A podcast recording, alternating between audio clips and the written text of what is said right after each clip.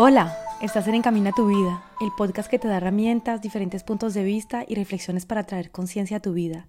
Hablaré en este espacio de temas que te van a aportar diferentes ángulos para ver tu vida y abrir puertas a nuevas posibilidades, de temas que quizás no logramos hablar abiertamente con nuestro círculo cercano y que sin embargo nos ayudaría mucho poder explorar.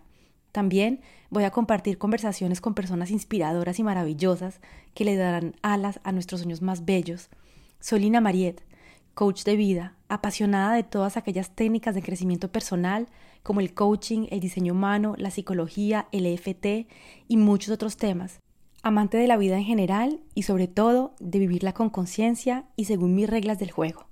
Convencida que tenemos un poder ilimitado en nosotros, que somos creadores de nuestra vida y que cuando conectamos con el corazón, cuando escuchamos la sabiduría de nuestro cuerpo y tomamos conciencia de lo que tenemos en nuestra mente, podemos retomar el volante de nuestra vida ser soberanos en nuestro reino y crear con conciencia una vida que sí nos satisface, esa vida que siempre hemos deseado. Hola, en el episodio de hoy voy a hablar del burnout, un tema que me toca personalmente, ya que lo viví hace dos años, en el 2021.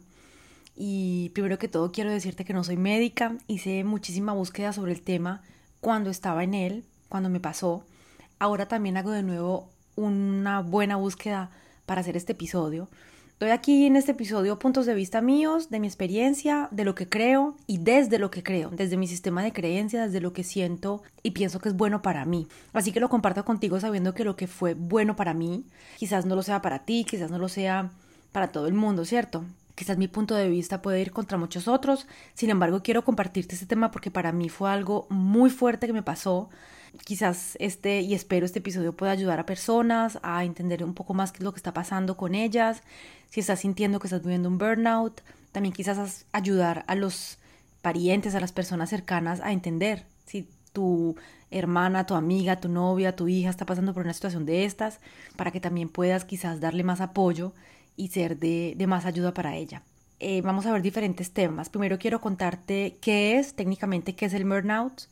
Segundo, cuáles son los síntomas, cómo puedes saber si estás en burnout, qué preguntas puedes hacerte para saber si lo estás. Tercero, cuáles son las causas de punto de vista técnico y le pondré también unas causas más segundo mi punto de vista. Cuarto, porque estamos viviendo cada día más burnouts en nuestra sociedad. Quinto, las dificultades a las que nos enfrentamos con la sociedad cuando vivimos esto. Sexto, cómo se trata y unos puntos de vista míos con respecto a este punto también. Y luego, por último, te voy a contar mi experiencia como lo viví, eh, fue una experiencia que fue muy fuerte para mí, muy asustadora, wow, para mí fue muy, muy fuerte. Y al final, después de un tiempo, me permitió ver el regalo que tenía esa experiencia. No siempre vemos el regalo cuando estamos en la, en la, viviendo las cosas difíciles. Eh, sin embargo, yo creo que entre más rápido nos abramos a las posibilidades de que hay un regalo, más rápido vamos a ver el regalo. Y para mí, la verdad, em, cambió el rumbo, el rumbo de mi vida. Así que bueno, empecemos primero que todo explicando de dónde viene el burnout. El burnout es una palabra en inglés que quiere decir literalmente quemarse, quemar eh, algo que se consume por el fuego, ¿no? Así que ya de ahí viene la violencia de lo que pasa con el burnout. Nos quemamos, nos consumimos literalmente. Y ya con eso el cuerpo se me llena de emoción, ¿no? Así que empecemos con el punto número uno, que es el burnout. Es el síndrome del burnout o síndrome del trabajador quemado o desgaste ocupacional. Y este síndrome hace referencia a la cronificación del estrés laboral. El estrés laboral se vuelve crónico y esto se manifiesta a través de un estado de agotamiento físico y mental que se prolonga en el tiempo. No son estados de estrés que duran una semana, dos días, sino que se prolongan en el tiempo por meses. Y esto llega a alterar la personalidad y la autoestima de la persona y también puede llegar a alterar hasta las habilidades cognitivas de la persona si no se trata a tiempo. El burnout habla de un estrés relacionado específicamente con el trabajo, un estado de agotamiento físico o emocional que también implica una ausencia de la sensación de logro y pérdida de la identidad personal. La persona ya siente que no logra nada, que no es bueno para nada, que mm, está perdido, se pierde uno completamente. Y aunque también he, escuchado y sé que puede ser un síndrome que alcanza diferentes esferas de tu vida, no solamente profesional, sino también familiar, maternal, diferentes áreas. Sin embargo, hoy, aquí en este episodio, voy a hablarte solamente y específicamente del burnout relacionado con el trabajo, o sea, el burnout profesional. Se pierde entonces el deseo de trabajar, el amor por aquello que hacías, no le encuentras sentido a lo que haces, le pierdes el sabor a todo aquello que haces en tu trabajo. Y esto, paso a paso, afecta no solo la vida eh, profesional de la persona, sino que también se va entrando como un pulpo a la vida personal de la persona. Esto va llegando a todas las esferas de la persona. Es un proceso en el que progresivamente la persona sufre una pérdida de interés por sus actividades profesionales y va desarrollando una reacción psicológica negativa hacia su trabajo y todo aquello relacionado con él. Los jefes, los compañeros, las políticas de la empresa, clientes, procesos, productos, todo. Todo esto se vuelve negativo y hay un fuerte rechazo del cuerpo, literalmente del cuerpo, por aquello que quizás antes amábamos o nos encantaba. Ya luego el cuerpo empieza a rechazar todo esto. También hay una tendencia a evaluarse a uno mismo de manera negativa, relacionada con sentimientos de insatisfacción en el plano laboral, que muy rápidamente, como lo decía ahora, se transporta a otras áreas de la vida de la persona, como un pulpo, a la familia, a la salud, a la sexualidad, a la manera como la persona come, muchísimas, muchísimas áreas de la vida, yo diría a todo, nos afecta todo. En pocas palabras, el efecto de este síndrome es el colapso físico, emocional y cognitivo de la persona que lo obliga a dejar temporalmente o definitivamente su empleo. Esa es para mí la mejor solución que existe en el burnout. Finalmente es importante señalar que el impacto del burnout representa hoy un problema de salud pública mundial. No es algo que algunas personas inventaron para no trabajar, que tienen pereza, que son flojos, que son débiles. No sé qué tipos de cosas las personas pueden pensar cuando se habla de un burnout, pero no es para nada este tipo de cosas. La exigencia de un sistema de consumo constante, sumado a las expectativas de calidad de vida que tenemos o que la sociedad nos impone, que están muy relacionados con lo material, ¿no? Que nos hacen sentir que lo único importante en la vida es lo material. Y entonces que tenemos que hacer, hacer, trabajar, trabajar, trabajar para conseguir, porque pensamos que es lo único que es importante y lo único, como el único objetivo que tenemos. Y no digo en ningún momento que haya que rechazar lo material, ¿no? y el descuido también que tenemos hoy en día de la salud, no solamente física, sino emocional y mental, han provocado que las cifras mundiales relacionadas con el burnout sean realmente muy, muy, muy alarmantes. Entonces, claro, como estamos tan focalizados en conseguir, en lo material, en tener, se nos olvidan estas otras cosas que son muy importantes, ¿no? La, mm, la salud física, emocional, mental, tantas cosas que finalmente se nos olvidan, ¿no? Porque estamos persiguiendo ese solo objetivo que es, el, que es el dinero. Dos, los síntomas. Si estás sintiéndote mucho más cansada que de costumbre, no recuperas cuando descansas esa energía perdida, por ejemplo. Te vas a descansar y no recuperas la energía. Duermes y te levantas igual de cansada, igual de agotada. Quizás ves que eres mucho más lenta para trabajar y aquello que era normal para ti te toma un tiempo más importante ahora. Si no le encuentras ya ahora lo que haces, sientes que has perdido la noción de lo que haces, que nada de lo que haces sirve para nada o tiene un objetivo. Si ves que estas cosas están pasando en ti, si sientes que podrías estar viviendo esta situación o una persona que conoces y quieres, puedes hacerte las siguientes preguntas.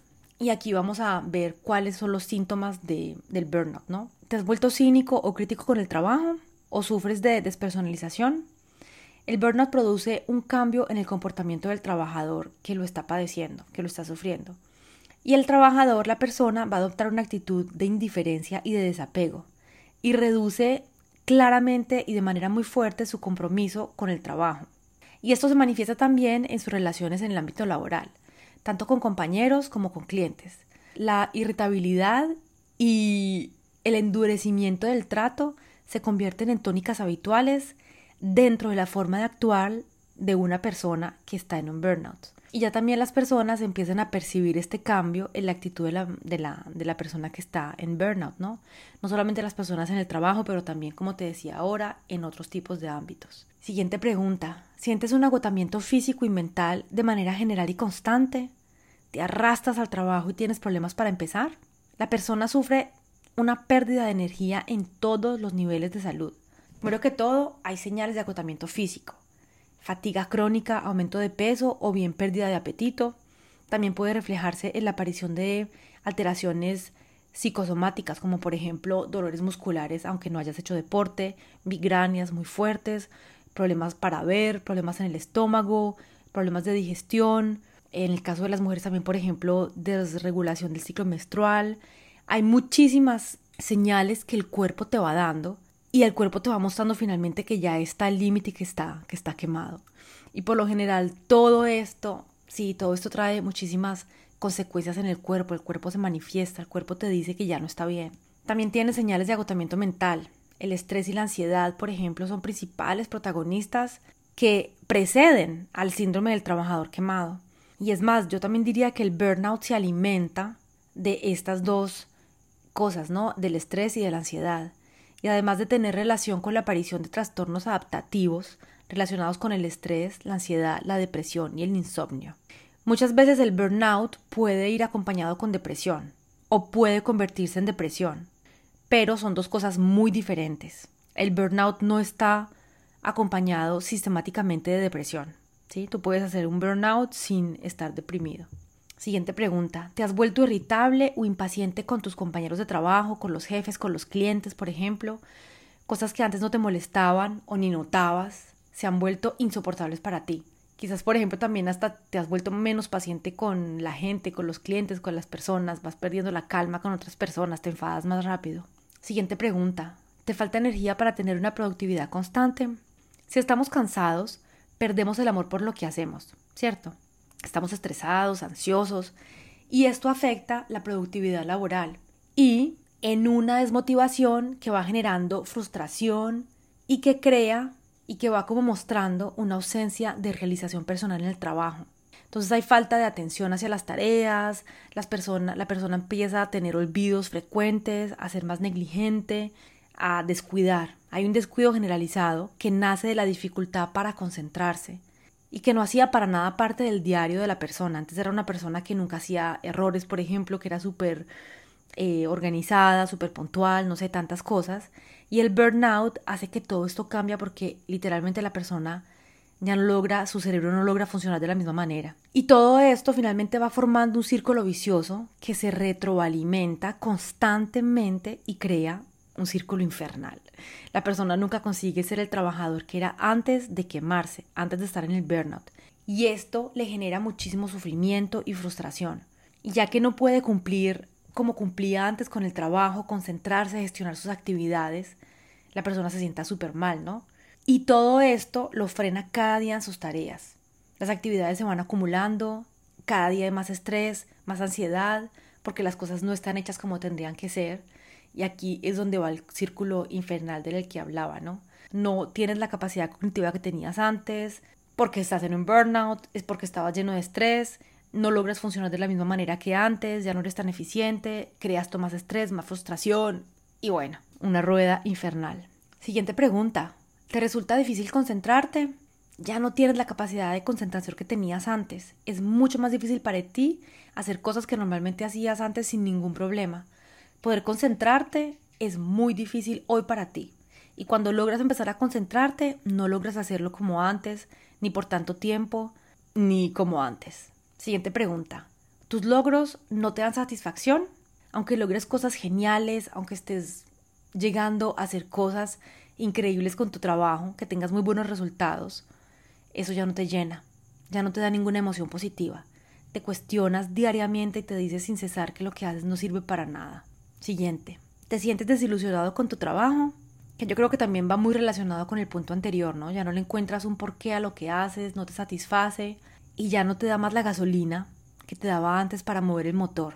Ya no encuentras la energía que encontraba antes de lo que hacías para mover el motor. Siguiente. Estás usando la comida, drogas, alcohol, sexo, deporte para sentirte mejor o simplemente no sentir como te estás sintiendo tan mal en el trabajo y quizás no sabes cómo enfrentar esta situación desagradable o incómoda que estás viviendo, porque la verdad vivir un burnout es súper, súper difícil, es muy asustador, wow, es muy fuerte y pues tampoco tenemos que ser honestos, tampoco tenemos una capacidad increíble a conectar con todas nuestras emociones, ¿no? Con las emociones que llamamos negativas, con la rabia, la frustración, el miedo.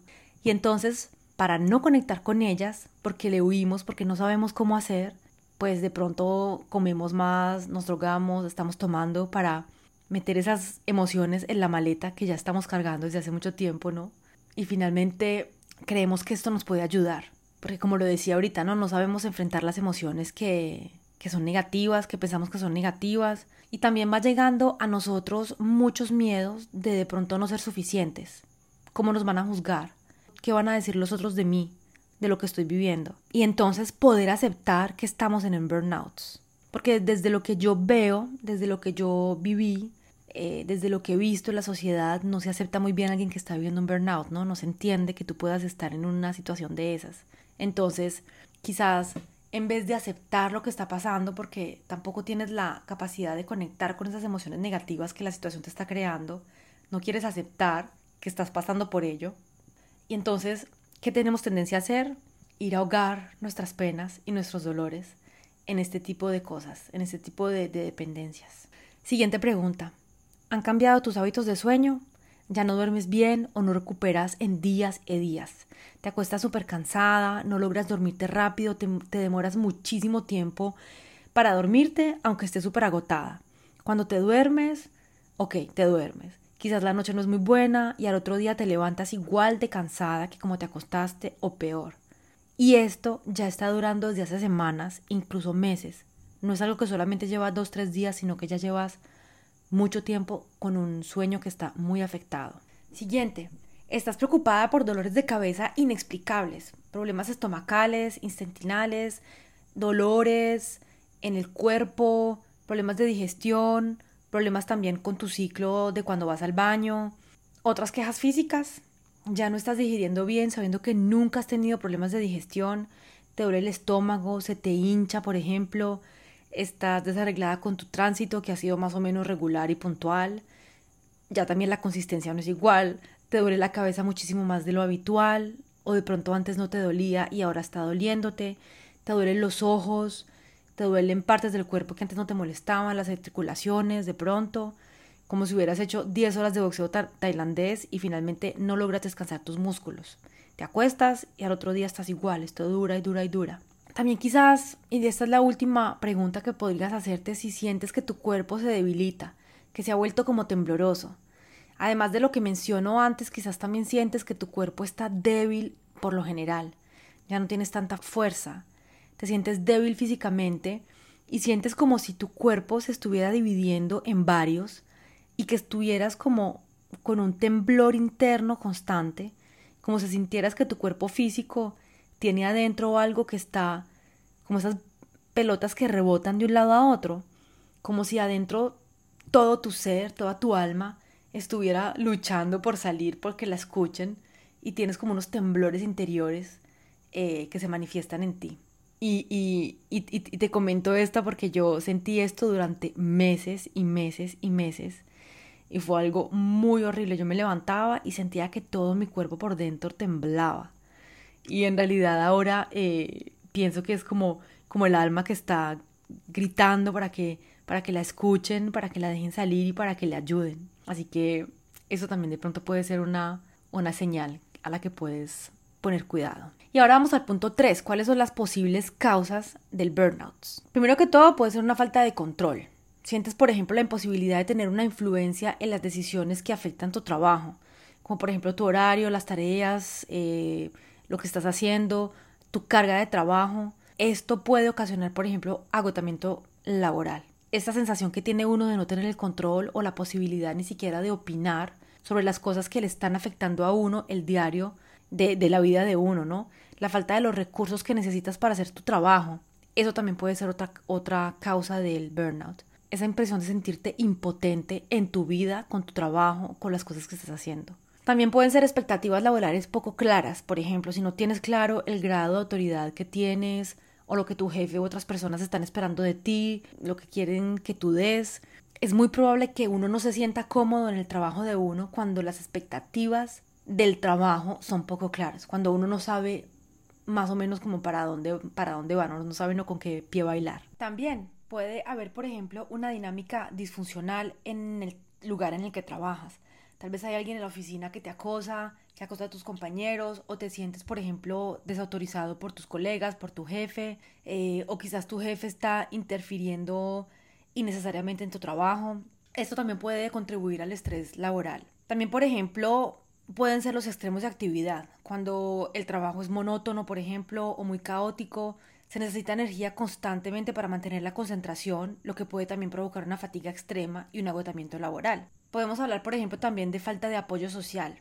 Si te sientes aislado en el trabajo, por ejemplo, quizás las relaciones con otras personas en, tu lugar de trabajo no son buenas o no te apoyan en tus labores diarias y en tu vida personal también te sientes sola o quizás no tienes mucho tiempo para ti, para hacer lo que amas, es posible que esto también te cree más estrés y te sientas pues aún más estresado, ¿no? El desequilibrio entre el trabajo y la vida privada. Si tu trabajo requiere tanto tiempo y esfuerzo que no tienes la energía para pasar tiempo con tu familia, con tus amigos, para hacer aquellas cosas simplemente que amas y que te dan alegría, es posible que llegue a ti también un malestar muy fuerte que puede convertirse en burnout. Para mí esto es muy importante, el equilibrio entre la vida profesional y personal que siento que muchas personas no tienen, que yo no tenía para nada, y siento que esto puede ser o es quizás, y este es mi punto de vista, uno, una de las principales razones por las que llegamos a un burnout, ¿no? Porque tampoco sabemos poner los límites eh,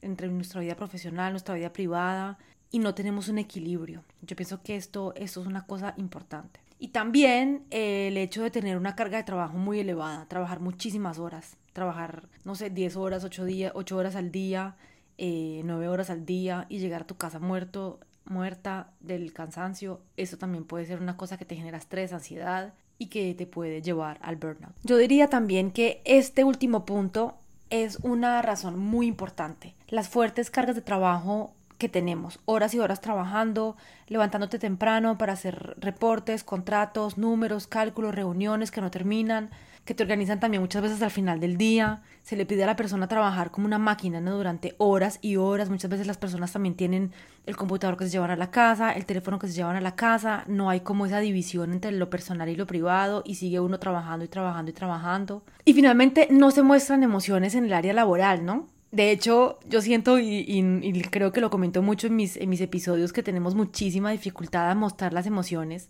bien sea positivas o negativas, como se llaman. No me gusta llamarlas negativas, pero bueno, para que para poder ser clara.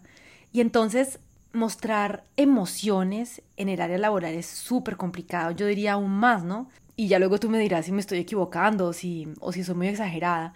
Pero si eres un hombre, pues es que los hombres son fuertes y es normal trabajar duro. Si quieres llegar, si quieres llegar lejos, si quieres tener plata, pues trabaja duro y además tú puedes porque eres un hombre y pues no puedes quejarte, ¿cierto? Entonces es difícil para un hombre, siento yo expresar lo que está sintiendo, por ejemplo, en un momento de estrés, de ansiedad, de que no se siente bien. Y si eres mujer, pues no sé si es peor a uno, no, yo creo que es igual, ¿no? Para todos es difícil mostrar las emociones, pero si eres mujer, no te autorizas a mostrar tus emociones porque mostrarás la debilidad de ser mujer porque la mujer se dice que es sensible, ¿no? Que la mujer es más sensible, que es menos buena para el trabajo, que aguanta menos. Entonces, si muestras tu sensibilidad, si muestras tus emociones, vas a ser débil y no te puedes permitir ser débil en el trabajo, ¿cierto? Y al final del día queda solo un día de trabajo, de estrés, de problemas, eh, llega a la casa cansado, estresado, sin uno ni siquiera poder expresar las emociones y lo que siente en el trabajo, tampoco uno poder hacerlo con uno mismo porque uno no se autoriza, uno no sabe,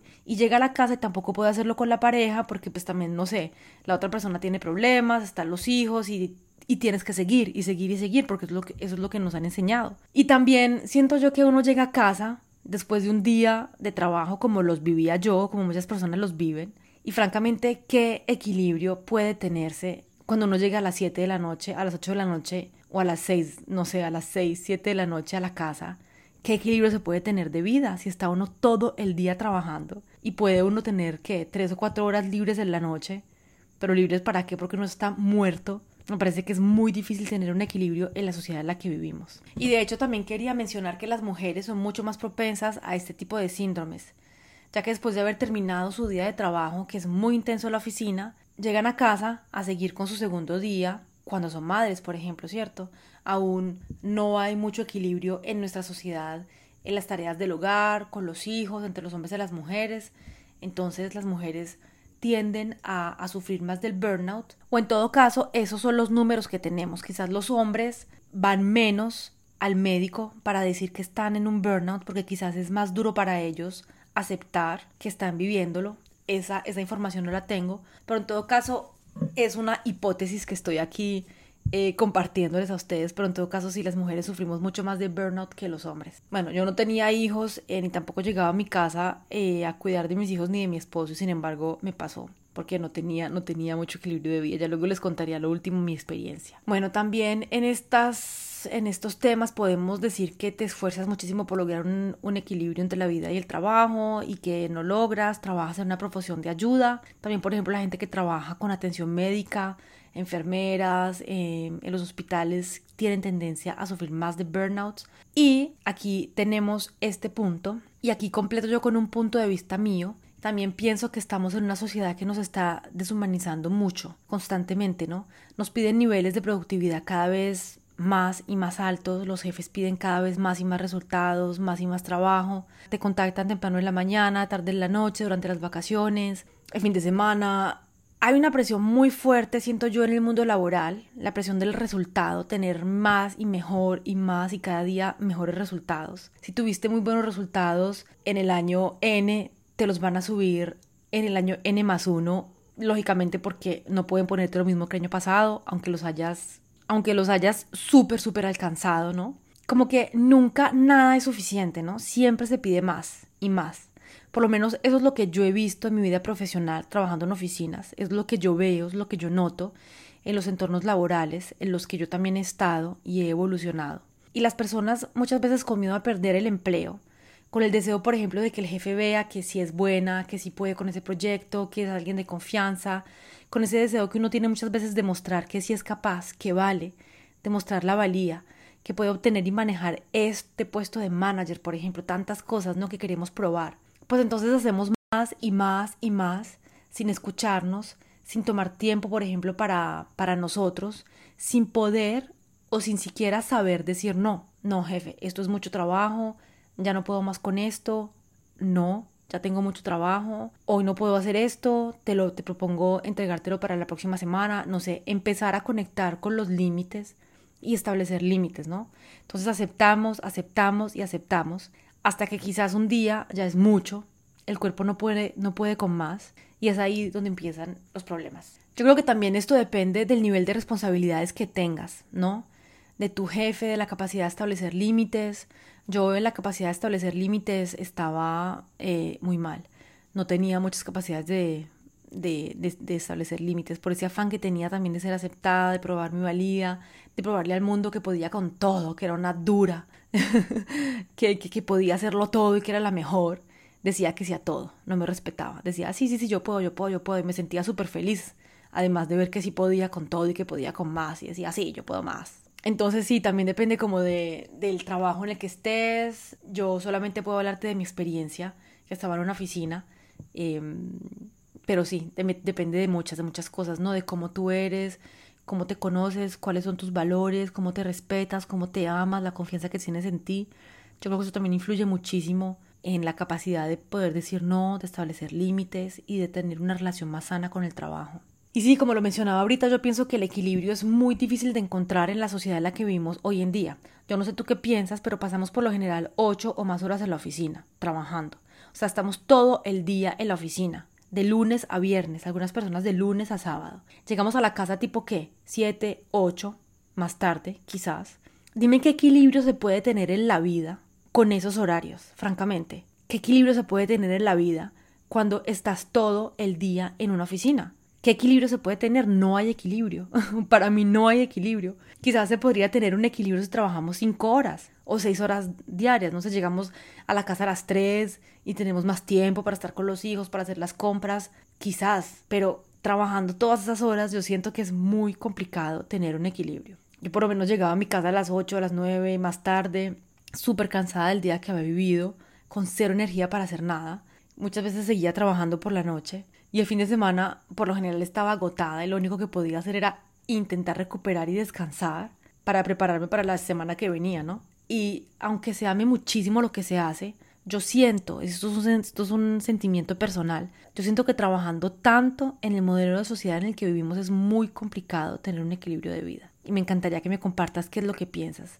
Porque aunque uno ame mucho lo que hace, le apasione, cuando uno no tiene tiempo para uno, para su familia, para hacer cosas que le apasionan, que le gustan, para divertirse, para descansar, yo creo que en un momento pues no sé, no, no, no hay equilibrio y se colapsa uno, ¿no? Ahora llegamos a la cuarta pregunta, ¿por qué estamos viviendo cada día más en nuestras sociedades este fenómeno? Algunas personas, médicos, sitios en Internet dicen que hay personas con más riesgos personales, como la baja tolerancia a la frustración, a la exposición, al estrés o circunstancias vitales estresantes como cuidado de enfermos, por ejemplo, enfermedades graves, pérdidas. Las personas, las empresas son cada día más exigentes y pueden dañar a las personas. Lo único que importa en la mayoría de ellas son los números, el dinero, la margen, los resultados, que la persona esté allí trabajando, que sea eficiente, la productividad. Se pierde la calidad para darle ventaja a la cantidad. La presión, el reporting semanal, la búsqueda de más y más y más y más y más. Esa presión diaria termina por crear tanto estrés en las personas que estas como resultado después de haberlo, darlo, de haberlo dado todo, se desmoronan. Estamos viviendo muy conectados con el miedo, el miedo de todo, vibrando muy bajo, ya que el miedo es la emoción que nos mantiene con las vibraciones más bajitas. Y solo vemos una posibilidad de camino en esta sociedad, ¿no? Solo vemos, no vemos todos los caminos que existen para que vivamos nuestra vida la sociedad de consumo en la que vivimos nos dice que tenemos que trabajar duro para conseguir dinero, para poder consumir y entonces ser felices. Solo consumiendo podemos ser felices. Con ese carro carísimo podrás ser exitoso y tener la mujer de tus sueños. Solo con esa joya serás feliz y podrás sentirse como la mujer que quieres ser. Solo con ese bolso podrás ser una mujer exitosa que vale la pena y que tiene un hombre príncipe, así como el de Disney, ¿no? Solo con esos zapatos vas a ser el hombre elegante que puede tener un trabajo así. Ponte a ver las propagandas que hay en televisión. Propagandas, de hecho, propaganda, programa, interesante, ¿no? Los programas en la televisión. De hecho, bueno, me fui por otro lado, pero ponte a ver las propagandas. ¿Qué ves cuando hay publicidades de carros, cuando hay publicidades de joyas, de cosas? Todo eso nos pasa ideas y nosotros vamos corriendo detrás de esos ideales. Así que, bueno, quizás estoy caricaturizando, yo creo que muy poquito.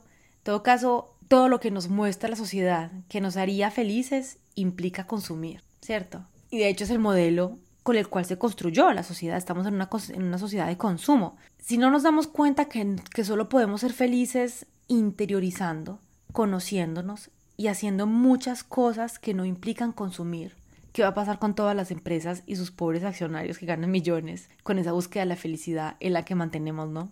Me acuerdo cuando estaba estudiando en las clases de marketing nos decían los profesores, hay que crear necesidades en la gente para que compren tus productos. Interesante, ¿no? Eso lo estudié yo hace años cuando estaba estudiando mi carrera y finalmente lo han hecho súper bien los especialistas en marketing, ¿no? De todas las empresas a las que les compramos millones de cosas que no necesitamos. Pero bueno, me estoy desviando otra vez del tema principal.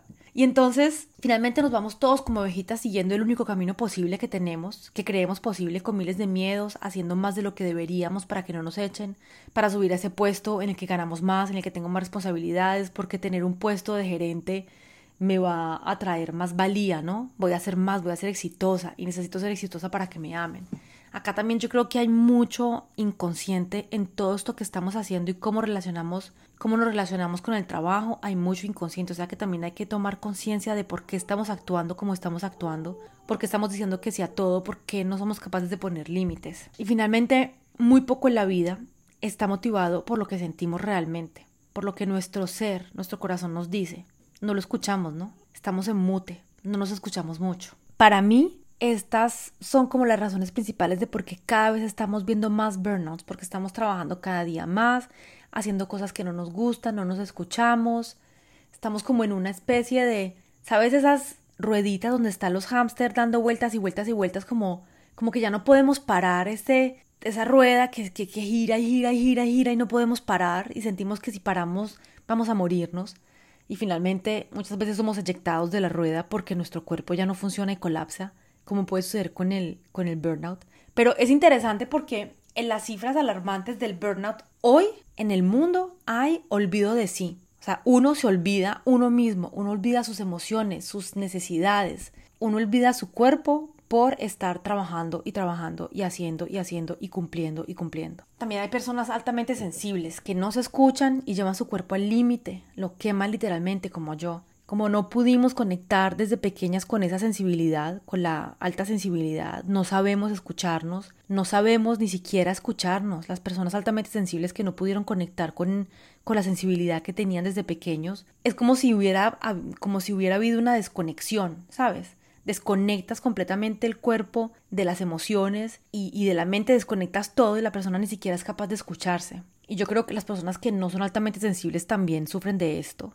Eh, pero bueno, aquí esto, estas son las informaciones, ¿no? Personas que son tan perfeccionistas que quieren que su trabajo sea perfecto, que las consideren, que la valoren por lo que hacen y que no saben expresar sus límites de nuevo, ¿no? Que dicen que sí a todo y al final tanta carga de trabajo hace que no pueden resistir más y su cuerpo colapsa. Llegamos a estas situaciones de burnout. Las personas muy perfeccionistas, yo creo que también hay que ir siempre a, investigar qué es lo que hay detrás de cada cosa. Una persona muy perfeccionista, cómo tuvo su infancia, qué es lo que está buscando con ese perfeccionismo, ¿no? Que lo amen, que lo acepten, que no lo rechacen. Piensa que solamente siendo perfecta puede existir. Entonces, eso también es interesante. Eh, cargas de trabajo inhumanas, no hay equilibrio entre la vida personal y profesional, ambientes poco sanos en el trabajo y colegas que abusan o jefes maltratadores. Y luego llegó el punto 6, las dificultades a las que nos enfrentamos con la sociedad cuando vivimos este burnout. Y aunque el burnout tiene cada día más y más víctimas, es sin embargo aún un síndrome que no es muy conocido, que se está conociendo cada vez más y más, ¿no? Hay cada día más y más personas, como lo decíamos al principio, que sufren de este burnout, pero es algo que la gente juzga aún mucho y no entiende. En Europa es algo más conocido y la gente aún lo juzga muchísimo. En América Latina es algo que es menos conocido, un poco más marginalizado, imagino, y me gustaría también que me cuentes tú cómo lo ves, imagino que aún es menos aceptado, ¿no? Hace mucho que no vivo en Colombia, quizás tengo un punto de vista desactualizado, pero pienso que debe ser aún más complicado vivir un burnout en América Latina. Entonces para mí una de las cosas más difíciles siento es obtener el apoyo del entorno. Aún la sociedad en la que vivimos está muy marcada por las generaciones de nuestros padres, ¿no? Que tuvieron que trabajar durísimo, bueno, padres, abuelos, etcétera, que tuvieron que trabajar muy duro, que tienen esas creencias de que la vida es difícil, que hay que trabajar duro para poder ganar dinero, que a ellos les tocó súper duro en la vida y que hicieron todo para facilitarnos a nosotros nuestra vida, que no sufrimos tanto como ellos porque a ellos sí les tocó duro y que nosotros nuevas generaciones somos débiles porque somos más sensibles. De hecho, creo que a, los, la, a, la, generación de los jóvenes de ahora se les llama generación de cristal, ¿no?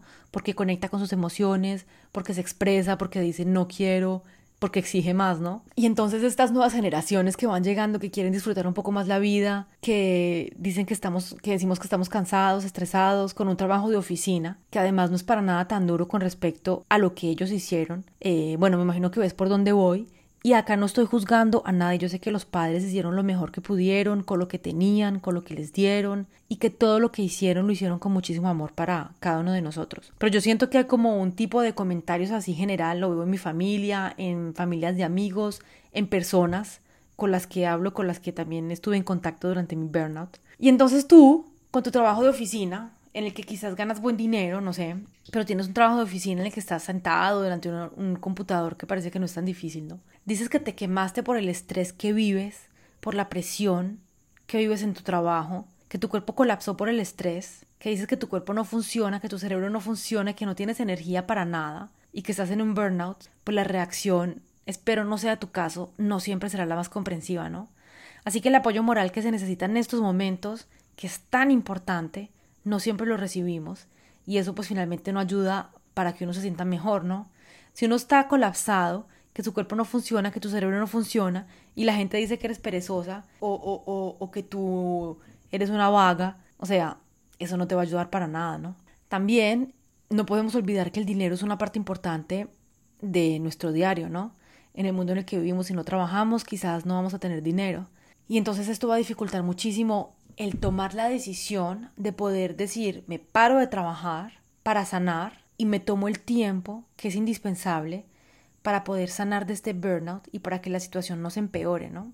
El sentirse perdido, uno muchas veces no, le quiere, no quiere trabajar en lo que está trabajando, por ejemplo, no le encuentra sentido a la vida, pero por el afán de tener que conseguir dinero, por el afán de satisfacer a los padres, a la familia, no sé, no se toma uno el tiempo en realidad para ver verdaderamente qué es lo que uno quiere, conectar con el propósito, con aquello que nos mueve, con aquello que nos apasiona y que sí nos daría la gasolina para avanzar. Así que la presión por seguir ganando dinero nos mueve a seguir haciendo cosas que no nos gustan, sabiendo que es súper importante conectar con, con el corazón, con lo que realmente amamos y con lo que realmente es nuestro propósito. Para mí estas son como las cosas que fueron difíciles, que siento que son difíciles frente a la sociedad, de tener el apoyo. El apoyo, yo, o sea, yo para mí diría el apoyo de las personas más próximas de ti y también una solución financiera. Yo creo que esas son las cosas difíciles a las que se puede enfrentar una persona que está en un burnout. 7. ¿Cómo se trata y cómo sanar después? Y ojo porque si no se trata a tiempo, puede dejarnos secuelas de por vida. Es algo realmente serio. Primero, es muy importante consultar con un médico, con un especialista que te ayude con este tema. No lo tomes a la ligera, es algo realmente grave que puede tener consecuencias catastróficas en ti. Y bueno, aquí también quiero dar mi punto de vista. Hoy en día a uno lo medican por todo. No estoy por la medicina. Y en cuanto pueda evitarla, la evito. Es mi punto de vista así. Vivo mi vida, lógicamente cada quien es libre de hacer lo que siente, que es mejor para él. Muchos médicos que no están familiarizados con el tema te darán antidepresivos. Y lo comento por esto, porque también, ojo con lo que te dice el médico, también ya verás qué es lo que tú crees, qué es lo que piensas que es mejor. Pero bueno, para mí es una aberración dar antidepresivos cuando la persona está en burnout, porque no estás en depresión, obligatoriamente cuando estás en un burnout, no es sinónimo.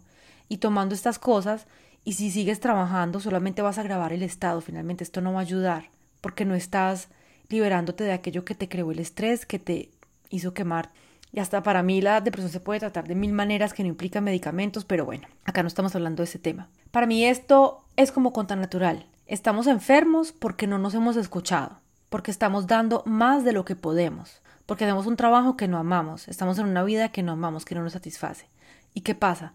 Nos dan medicina para que continuemos a no escucharnos, a ignorarnos, para que sigamos robotizados en ese mundo, ¿cierto?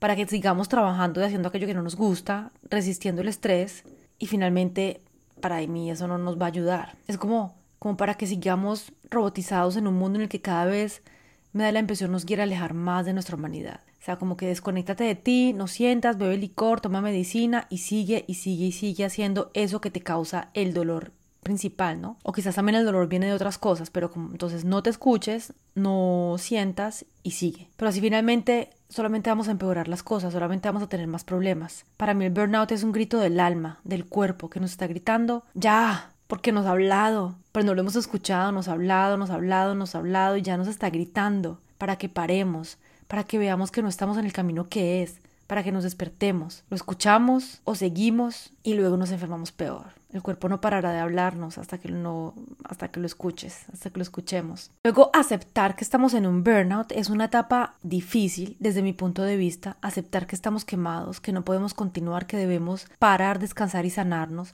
en una sociedad en la que no hacer es sinónimo de no existir. Es muy difícil aceptar de parar, descansar y sobre todo no verse como una persona débil, porque esto nos ha pasado. Entonces aceptar es súper importante para el tratamiento, para empezar a tratarte. Aceptar que estás en un burnout. Viene ya luego alejarse de la fuente del estrés, del trabajo, es uno de los puntos más importantes. Si no nos alejamos del trabajo que nos ha creado todos los malestares, pues no podemos sanar del burnout. Así que alejarse del trabajo es muy importante. Descansar. Para poder tratar el burnout hay que descansar, tomar el tiempo para descansar el cuerpo, no hacer nada, dormir, darse amor, descansar. El cuerpo lo necesita. Lo has llevado tan, tan, tan, tan, tan, tan al límite que necesita descansar, necesita parar, el cerebro necesita parar. Cuidar tu cuerpo físico también es muy importante. Hacer deporte, ponerte en forma, comer sano, darle al cuerpo cosas sanas para que pueda reconstruirse, para reforzarlo. El deporte es primordial para nuestro cuerpo, para el buen funcionamiento del cerebro. Es súper importante. Y como estamos tan enfocados en hacer, en trabajar, se nos olvida también nuestra salud física, la salud de nuestro cuerpo. Así que el deporte es muy importante y darle cosas positivas a tu cuerpo, darle buena comida, comida sana, buenas informaciones, buena comida por toda parte, ¿no? Que entra por las orejas, por los por los ojos, por la boca, cuidar tu cuerpo físico. También cuidar y empezar a tomar cuidado de nuestro cuerpo mental. Si nuestra salud mental no está bien, no está equilibrada, no podemos estar bien nosotros. La sociedad rechaza mucha gente o juzga o apenas está empezando como a verse un poco mejor. La gente que va a ver un coach, un psicólogo, que medita, que cuida la salud mental, sabiendo que es lo más importante en nuestras vidas. Es por allí que todo empieza. Así es clave para el proceso El cerebro es un músculo, si no lo cuidamos, si no lo reforzamos, pierde su fuerza como cualquier músculo del cuerpo. Así que tomar cuidado de nuestro mental es muy, muy, muy importante. Ver cuáles son las razones que hacen que estés en una situación así, de pequeño, liberar, hablar, sacar, conectar con las emociones, es algo que te va a ayudar y que te va a permitir comenzar con un nuevo pie, una vida de pronto en otra vida, no sé, otro trabajo, otro capítulo de vida. Entender cuáles fueron las causas de lo que pasó, por qué te permitiste llegar hasta ese límite, qué fue lo que te empujó hasta allí, conocerte mejor, conocerte es súper importante, conectar con lo que realmente deseas, lo que realmente eres, cuáles son tus sombras, tus miedos, tus temores, tus dudas, tus luces, tus valores, qué creencias limitantes te llevaron hasta allí y empezar a poner luz en la oscuridad de tu inconsciente para sanar y crear una vida diferente. También reemplazar las creencias limitantes. Esas creencias limitantes que te llegaron a comportarte de esa manera y a llegar allí, es importante reemplazarlas por unas nuevas creencias más empoderantes. Retomar el volante de tu vida. Durante todo este proceso es muy importante que alguien te ayude, un psicólogo, un coach, una persona que te ayude a entender por qué esto pasó, que te ayude y te acompañe en este proceso maravilloso. Solo es muy difícil, casi imposible ver las cosas. Estamos con la cabeza metida en lo que somos, en lo que pensamos. Es como un caballo cuando tiene esas cositas a los lados que no le permiten ver. Solos no tenemos la capacidad de sacar la cabeza de allí, de quitarnos eso porque no sabemos lo que tenemos, no sabemos que tenemos algo que nos impide ver. Así que, por favor, consulta con alguien que realmente te ayude, porque una persona va realmente a ayudarte a avanzar, a entender y a liberarte para que no vuelvas a recrear las mismas situaciones. Y bueno, yo como ya lo entendiste, no estoy con los, no estoy por los medicamentos, pero bueno, ya ya ya tú verás. Ya también tengo un episodio sobre los aceites esenciales con Anaís, que es maravilloso. A mí los aceites esenciales me ayudaron muchísimo en el proceso, me ayudaron muchísimo a relajarme, a quitarme el estrés, a conectar con mi cuerpo. Yo creo que hay muchas maneras que nos pueden ayudar para salir de estas situaciones difíciles. También va a ser importante cambiar lo que está errado en tu vida, lo que te llevó a este sufrimiento. Crea nuevos hábitos. Con la ayuda que has obtenido, crea una nueva vida. Camina un camino diferente, un camino que de verdad te corresponde. Camina por el camino que venías caminando si te corresponde, pero siendo una persona diferente. Si quieres seguir caminando por el mismo camino también está bien, pero sé una persona diferente, una persona que ya no va a volver a caer en esas cosas. Es importante salir de lo que nos llevó a esta dificultad. No podemos crear cosas nuevas siendo las mismas personas. No podemos crear cosas nuevas con las mismas creencias limitantes, con los mismos miedos, con los mismos frenos. Así que crea nuevos hábitos, hacer nuevas cosas que te llenen de alegría, salir del tengo que hacer y entrar en el deseo, hacer, y entrar en el deseo hacer esto. Mi corazón me lleva allí, escuchar más tu cuerpo. Para mí realmente la única manera de tratar este problema es dejar el trabajo, descansar un poco, repensar la vida, reconectar con nosotros mismos, conocernos. No nos conocemos muy bien. ¿Qué nos gusta? ¿Qué nos apasiona? ¿Cuáles son nuestros valores? ¿Cuáles son aquellas cosas que realmente nos hacen vibrar? ¿Qué camino de vida realmente queremos caminar? ¿El camino que estamos caminando es realmente el que deseamos o es el que la sociedad nos indicó que debíamos seguir? Estamos escogiendo en nuestra vida desde la emoción del miedo y la carencia o desde el amor y la abundancia que nos empoderan y nos abren puertas. Y ahora llegamos al último punto, te cuento mi experiencia. Para mí fue un periodo muy violento de mi vida. De hecho, estoy hablando y se me cierra la garganta. Un periodo muy difícil. También, de hecho, mientras estuve escribiendo este episodio, porque todo está escrito, recordar los momentos fue, fue difícil. Me, me puse a llorar varias veces, ese sentimiento de soledad, de frustración, de imposibilidad. Me acordé cómo me sentía. Fue interesante. Lloré varias veces mientras lo escribía, fue un proceso muy doloroso para mí y sin embargo, como todo proceso difícil en la vida, fue muy enriquecedor. Esto no llegó de un día al otro. Yo ya llevaba mucho tiempo trabajando muchísimo sin escucharme, viajaba mucho por mi trabajo. Estaba más o menos una vez al mes durante una semana o más de viaje, con cambios de horario, mucho trabajo durante los viajes y durante los periodos en los que estaba en la oficina. Mucho, mucho trabajo siempre. Mientras viajaba, trabajaba muchísimo porque estaba de viaje y estaba siempre con diferencias horarias, entonces trabajaba aún más de lo que trabajaba en la oficina. No logré crear un equilibrio en mi vida con mi vida personal y mi vida profesional.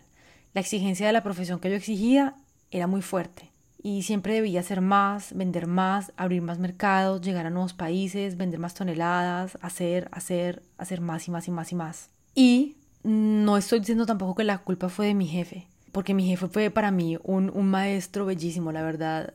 Eh, después de haber salido de la empresa aprendí muchísimo de él, fue mi espejo y fui yo la que no supe establecer límites sanos, la que no supo decir no, cuando ya tenía mucho trabajo y que me daba más no supe decir no.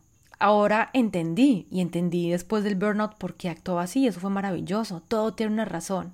y aquí no voy a hablar de causas emocionales, sino más del proceso del burnout, pero todo tiene una razón. Así que para hablarte más del burnout físicamente, empecé a sentirme cansada de una manera exagerada. Los síntomas del burnout empezaron a llegar, yo diría, un año antes, pero seis meses antes de verdad empezó el cuerpo a, a gritar cada vez más fuerte. Unos meses antes no recuperaba nunca, estaba siempre, siempre muy cansada, de una manera muy exagerada.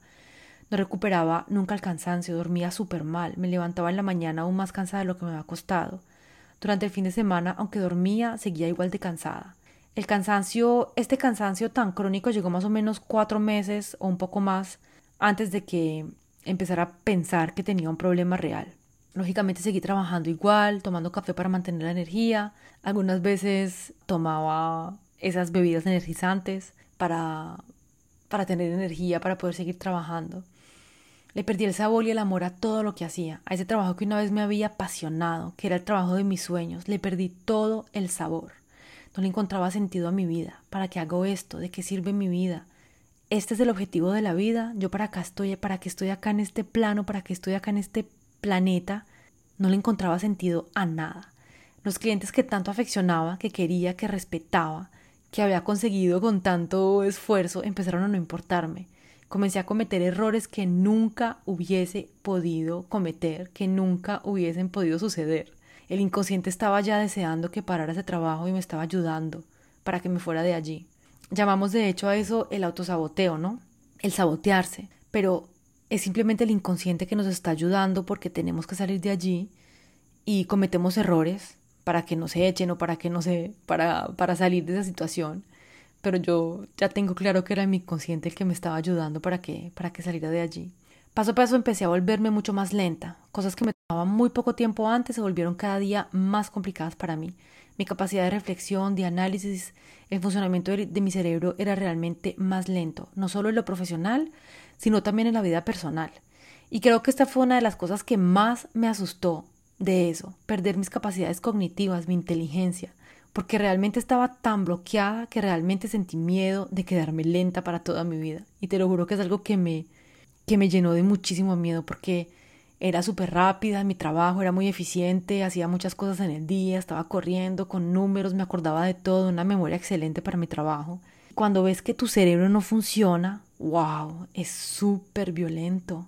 Eso fue muy muy fuerte, ni siquiera también para mi vida personal, o sea, mi cerebro estaba, cada día estaba funcionando más lentamente, menos bien, la máquina estaba de verdad entrando en, en parálisis total. El cansancio era horrible, realmente increíble, el cuerpo estaba funcionando mal, todo, todo, todo estaba desarreglado por completo. Y yo, sin embargo, seguía exigiéndome, seguía trabajando más porque ya no estaba siendo tan eficiente, ¿no? Y cuando digo que todo estaba funcionando mal es que el cuerpo, por ejemplo, la mala digestión, problemas de tránsito, sabiendo que yo soy súper puntual con ese tema, tenía el cuerpo que me temblaba constantemente, esto duró más o menos, uff, esto duró, esto empezó dos o tres meses antes del burnout y duró como durante dos o tres meses después. Era como una sensación de que, de que todo lo que tenía debajo de mi cuerpo estuviera temblando. Era muy, muy, muy estresante. Yo me levantaba y estaba temblando todo mi cuerpo. Nunca me levantaba descansada. Me sentía realmente muy mal físicamente. Muy mal, muy mal físicamente. Yo seguía haciendo deporte, pero estaba muy mal. Ya no tenía igual tanta, tanta energía para hacer deporte. Uf, físicamente mi cuerpo estaba colapsando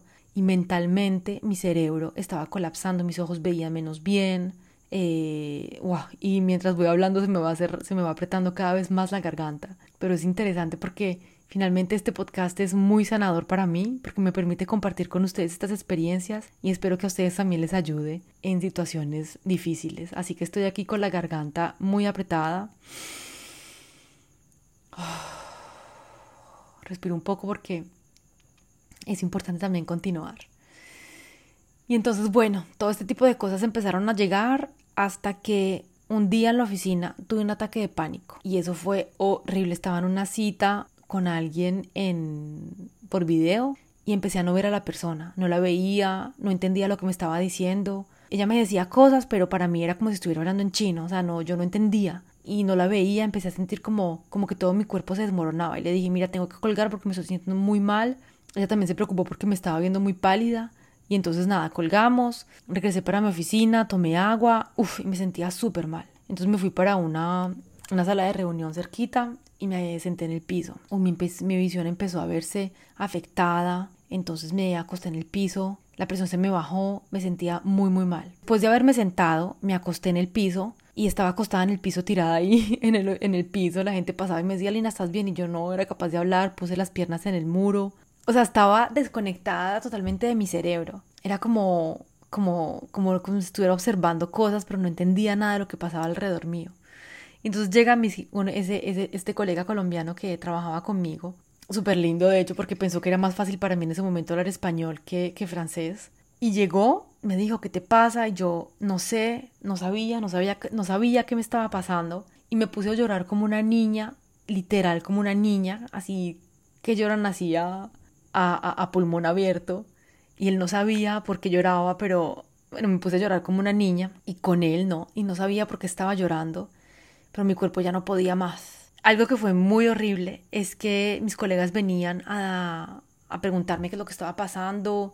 Yo veía pasar a mis colegas, veía de hecho a mi, a mi colega colombiano que estaba allí y no recordaba los nombres de las personas con las que trabajaba. Llevaba trabajando con ellos casi siete años eh, y no sabía cómo se llamaba nadie. Oh, eso fue horrible porque yo estaba ahí sentada llorando la gente me traía agüita, me traía agua con azúcar y yo le decía, yo te conozco pero no sé cómo te llamas. Y eso fue horrible porque yo les decía a ellos los que estaba, lo que estaba sintiendo, pues algunas de las cosas con las que podía conectar. Yo le decía, yo, te, yo, yo sé que te conozco pero no sé cómo se llama. Y le decía, mira, ella tampoco sé cómo se llama, la gente que estaba pasando. No reconocí, no me acordaba de los nombres de las personas con las que estaba. Y eso fue una experiencia muy, muy horrible. Los ojos me dolían muchísimo eh, tuve que cerrar los ojos, estaba como, como si me los estuvieran estripando, ¿sabes? Como cuando estripas una bomba de agua que quieres que se explote. Eso sentía con los ojos. Y, y, ya no podía abrirlos del dolor tan horrible. La cabeza sentía que iba a explotar. Eh, fue una experiencia muy, muy, muy horrible. De hecho, luego me llevaron al hospital y bueno, estuve en casa una semana descansando. Eh, bueno, intentando descansar aunque seguí trabajando, sabiendo lo que estaba pasando porque ya antes de ese episodio, como dos meses antes, había empezado a pensar que estaba quizás en un burnout, porque como te decía, los síntomas llegan un tiempo antes, o sea, el burnout no se declara así de un día para otro, ¿no? Y yo ya llevaba meses sintiéndome mal, no durmiendo bien, estando muy cansada, había empezado a leer sobre el burnout en internet, hay varias páginas que te ofrecen la posibilidad de hacer pruebas, entonces hice varias pruebas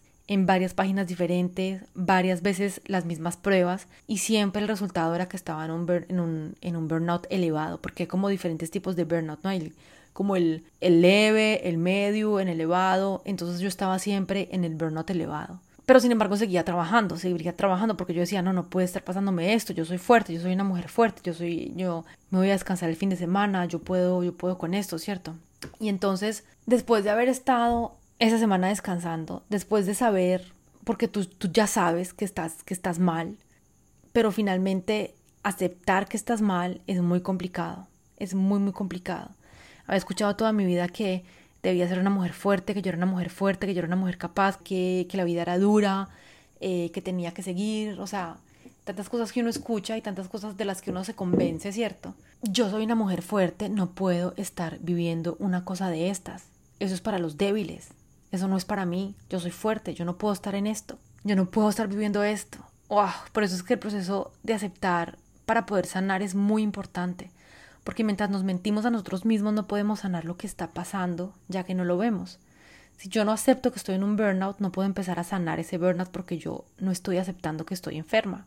Eso de la mujer fuerte para mí, de hecho, ha sido una cosa muy, muy fuerte. Ser una mujer fuerte implica que no puedes sentir, que no puedes confiar en otras personas, que no puedes ser vulnerable, que no puedes confiar en un hombre, que no puedes apoyarte en tu pareja, que no puedes tener emociones ni sentir, porque la sensibilidad es para los débiles. Por lo menos así lo viví yo. Tampoco puedes sentir compasión por tus amigas, por las otras personas, ya que como no sientes ninguna por ti misma, no sabes cómo hacerlo por los otros, ya que para ti la vida ha sido dura, para los otros no puede ser duro porque tú has vivido cosas más duras que las otras. Tú, por ejemplo, yo que crecí tanto, bueno, viví tanto tiempo en Francia, siendo inmigrante colombiana, yo tenía amigas, por ejemplo, que me contaban cosas difíciles, yo como que, pero ¿tú de qué te quejas? A mí me ha tocado más duro y mira que yo estoy aquí y ta. No, no era capaz de tener compasión por nadie, lógicamente menos por mí. Así que la exigencia, el nivel de perfección pedida hacia mí, lo aplicaba también con otras personas. Nunca yo estaba a la altura de nada, así que nadie, ninguna de las personas que me rodeaban podían estar a la altura de nada tampoco, ni colegas, ni amigas, y menos aún las parejas.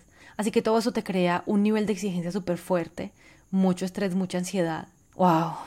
Eso de ser la mejor fuerte, la mujer fuerte, si me estás escuchando y, te dices que, te, eres una mujer fuerte, pues te mando muchísimo amor y espero que puedas liberarte de eso, porque hace muchísimo, muchísimo daño.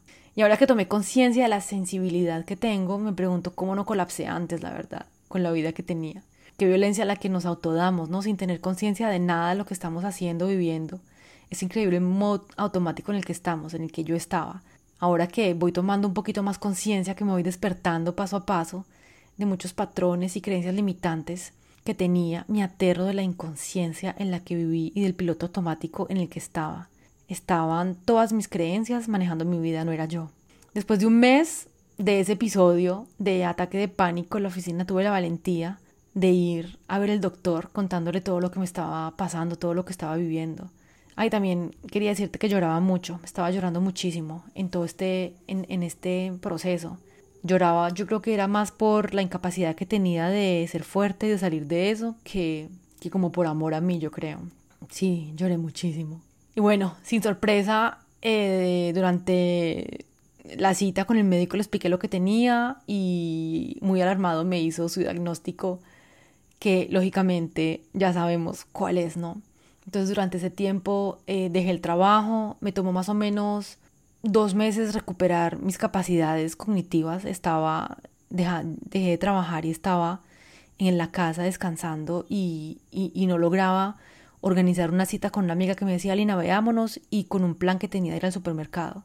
Era la verdad muy alarmante, o sea, mi cerebro estaba completamente en pausa. Entonces me tomó tiempo recuperarme, recuperar mis capacidades cognitivas, ya no sentirme tan cansada. Me tomó mucho tiempo que mi cuerpo retomara su energía, como retomar el equilibrio de mi cuerpo, ¿no? Eh, mi cuerpo dejó de temblar internamente más o menos tres meses después y las capacidades cognitivas sí, no me acuerdo exactamente cuánto, pero tomaron, siempre me tomó un tiempo recuperarme y no me quedé lenta, menos mal porque yo me acuerdo que le decía al doctor, ay doctor, pero ¿qué pasa si yo me quedo lenta así toda la vida? Yo estaba de verdad aterrorizada con...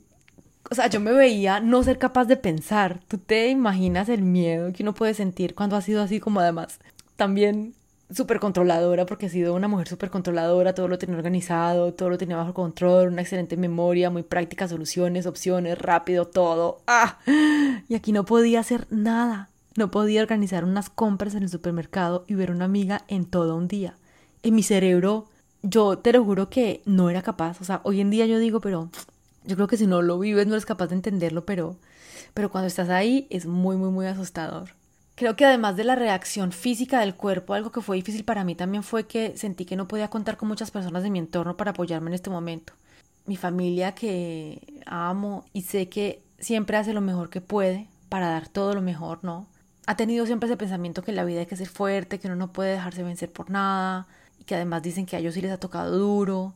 Y quizás también es un pensamiento limitante que tuve en ese momento, una creencia limitante. Quizás hubiese tenido un apoyo y un amor incondicional de ellos. Pero bueno, no me confié, no me confié con mi familia porque sentía que, que no me iban a apoyar, entonces me sentí muy sola durante ese proceso. Eh, tenía amigas, mi psicóloga que fue de una ayuda increíble, mi coach que estuvieron allí para ayudarme del punto de vista de la familia, me sentí sola. Hablé con algunas primas que supieron lo que me estaba pasando, que me apoyaban, pero siento que esto del apoyo de la familia, que es muy importante, para mí fue difícil. Así que pocas personas supieron por lo que yo estaba pasando en ese momento. Y esa fue mi elección, es mi responsabilidad. A quién decidí contarle, a quién no. Y paso a paso fui saliendo de allí. Las dos mujeres, mi psicóloga y mi coach, fueron luces en mi camino. Fueron luces en mi camino. Me ayudaron muchísimo a salir de allí los aceites esenciales, el yoga kundalini, el deporte, el descanso, conocerme, quién soy, qué quiero, conocerme. Eso fue súper importante, cuáles son mis valores. Y cada que pensaba en regresar a la oficina era una pesadilla, se me entraba el,